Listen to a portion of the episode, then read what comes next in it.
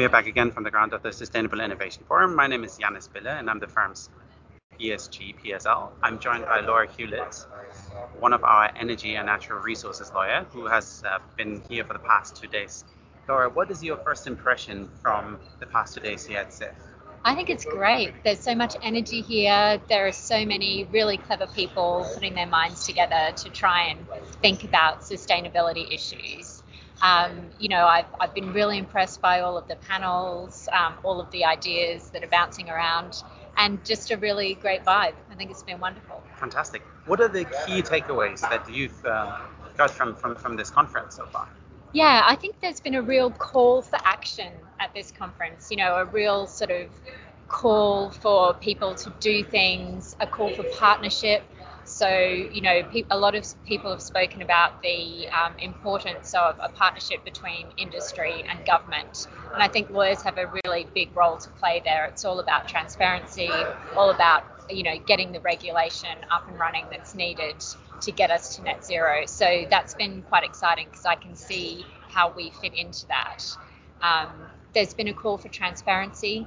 So, um, you know, the money's out there, people want to invest but they need the data to understand, you know, what's an investable project, you know, how, where, where should I put my money? And then I think there's also been a real call for justice. Um, you know, uh, it's very easy to sit here in Glasgow and think about things from a Western perspective, but um, I like the way that in this forum people keep bringing it back to this is a global problem. There are lots of communities who are affected by this. We need to be thinking about them we need to be thinking about their children. We can't just be thinking from a Western perspective. So I found those themes very interesting, and also they come through through every single part of the conference, which is interesting. No, you you of course harnessing the perspective that we have listened here from business and but of course SIF is happening alongside COP, yep. um, which is driven by governments um, by, by interstate negotiations. What could governments provide business with to really help us bring out that potential that we're clearly seeing here on the ground?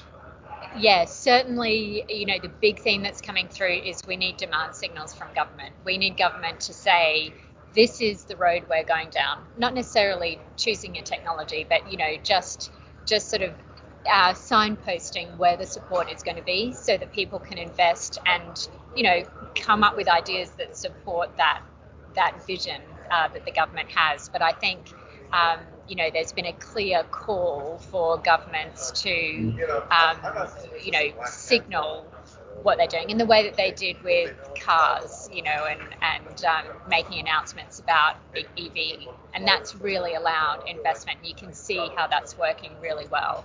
Um, so so I think um, very clear demand signaling, and again helping with transparency. You know, putting regulation out there which businesses have to comply with uh, in order to um, you know, set out how they're doing against particular ESG measures. That those seem to be the two things that um, are really coming through. You, you, as a natural resources lawyer, we've, we've heard from different panelists here that um, represent various um, organizations involved in, in, the mining sector, mm-hmm. uh, a lot of which are essential to um, yeah. the, the, any sort of future direction, considering a lot of rare earths um, will be required, um, copper, lithium, there is sometimes a, a drive for those industry branches to uh, decarbonize, but of course yeah. it's, it's, more difficult. So, what, what, where do you see the direction going for those industry branches, and, and, what can they do to kind of join in and really make the most of the opportunities coming coming from this transition process? They really do have to decarbonize. There's no two ways about it. Um, you know, we everybody needs to do their part to get to net zero. Absolutely. Um, but I think th- I think they need help. Um, you know, I, I said there was a call for partnership, and I think you know there's a real sense that if we collaborate, um, you know, and come up with solutions, you know, if, if mining companies collaborate with their supply chains and also collaborate with their customers to decarbonize, then it can be done. So, uh, you know, I think for me, it's clear, and I think for most of our clients as well, it's clear that decarbonisation is an absolute priority. And so you you know they just need help to do that. and I think government support, support from supply chain, support from industry, from uh, lenders, you know, that we all need to come together to make it happen. It sounds like a positive outlook on, on, on the coming years. And so, do you think overall that we are on the right path and have the right ideas to, to make it happen over the next decade? I think so. Um, certainly, a lot of the techie people who we've been hearing, you know, they all say we have the technology we need.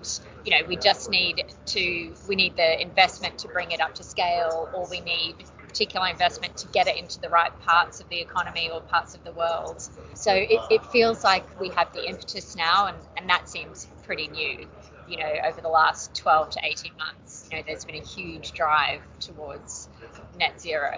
Uh, and I understand we have a lot of the technology that we need. So it's just about bringing it all together. And I think, you know, this forum's been great for that reason, you know, just sort of bringing lots of different people together. So do you see our role kind of being as the, the connector going forward, uh, making sure that projects are connecting all the right dots and then kind of joining our clients on that path? Definitely. I think we definitely have a role to play in that you know, we definitely have a role to play in helping people navigate the new regulation that's inevitably going to come and that people are calling for, they're asking for it. And, you know, I think the other thing that we can do is we service lots of different clients in lots of different industries, and I think we can take ideas from one industry, help people to apply them in another industry in a way that you know some other service providers can't uh, just because you know we're, we're we've got such a cross-sectoral um, experience. So yeah, I think I'm, I'm excited. I think there's a big role we can play. Perfect. Thank you very much for your time, Laura.